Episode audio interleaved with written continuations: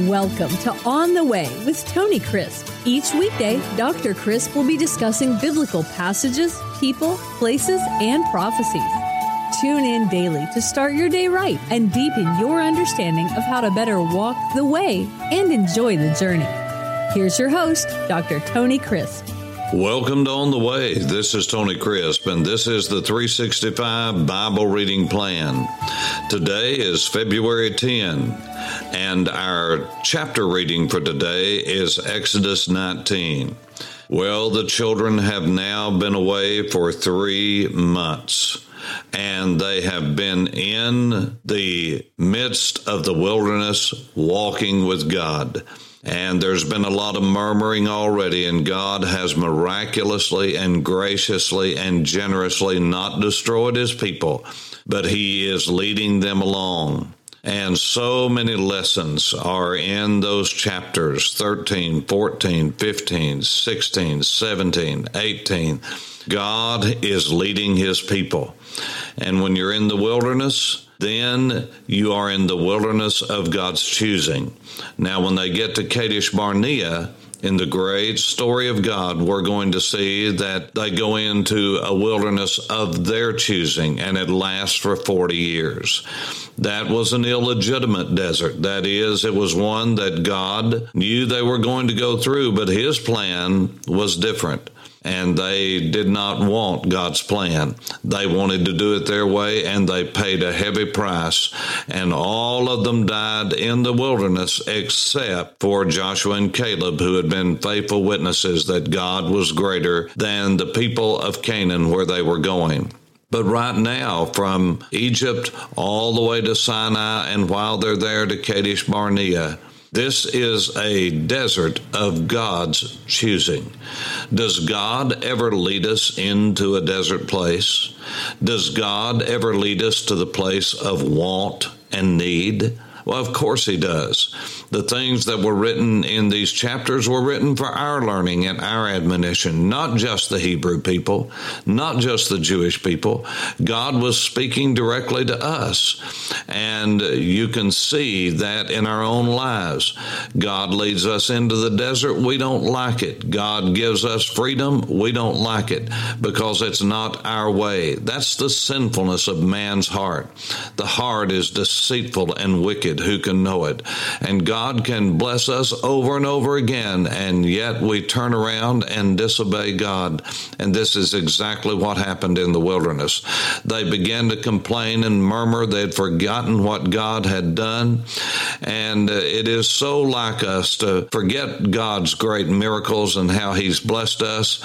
And it is of Moses, and it is certainly of God that we say, not thank you for what you've done for me, but what have you done for me lately? What have you done for me today? Because our memories are so short. This is why God said, I want you to set up all of these memorial days and these remembrance days, because surely you will forget, and we will. So the Bible says in chapter 19, in the third month after the children of Israel had gone out of the land of Egypt, on the same day they came to the wilderness of Sinai. For they had departed from Rephidim, they had come to the wilderness of Sinai and camped in the wilderness, so that Israel camped before the great mountain.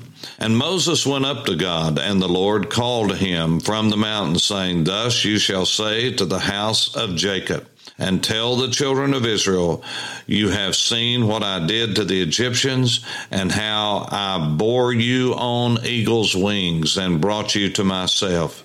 Now, therefore, if you will indeed obey my voice and keep my covenant, then you shall be a special treasure to me. This whole idea is that God would put them in his treasure pouch, the special place where he keeps his jewels.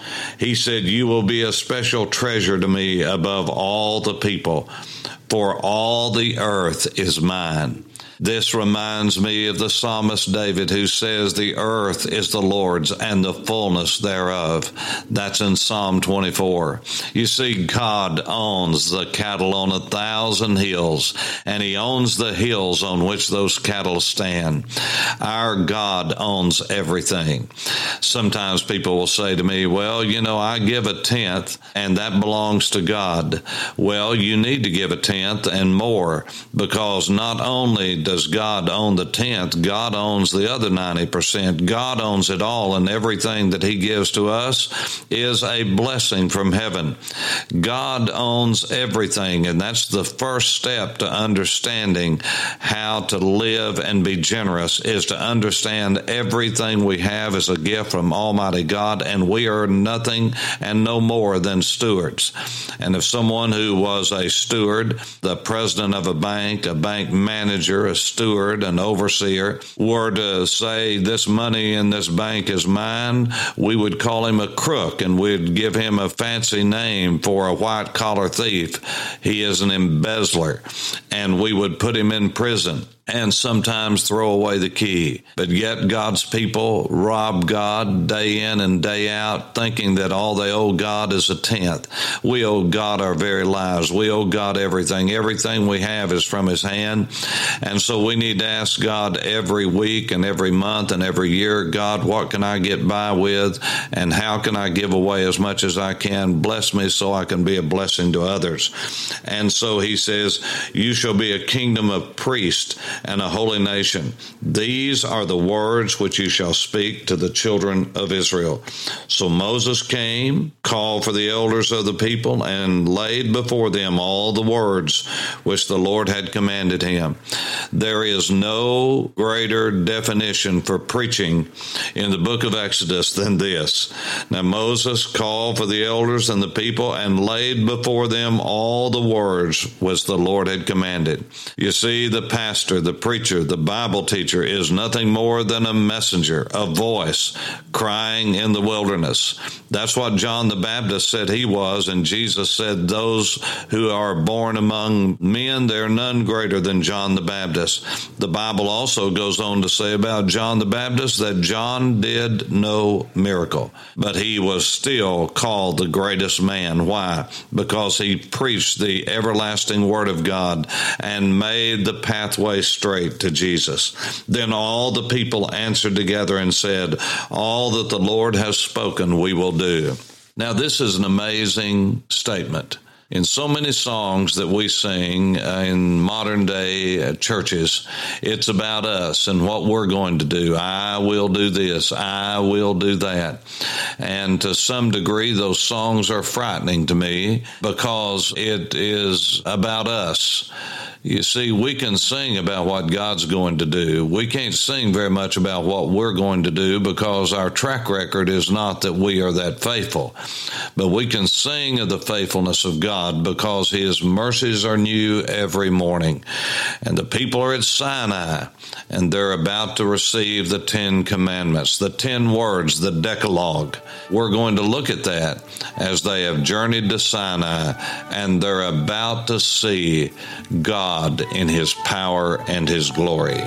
For On the Way, this is Tony Crisp. Thanks for listening to On the Way with Tony Crisp.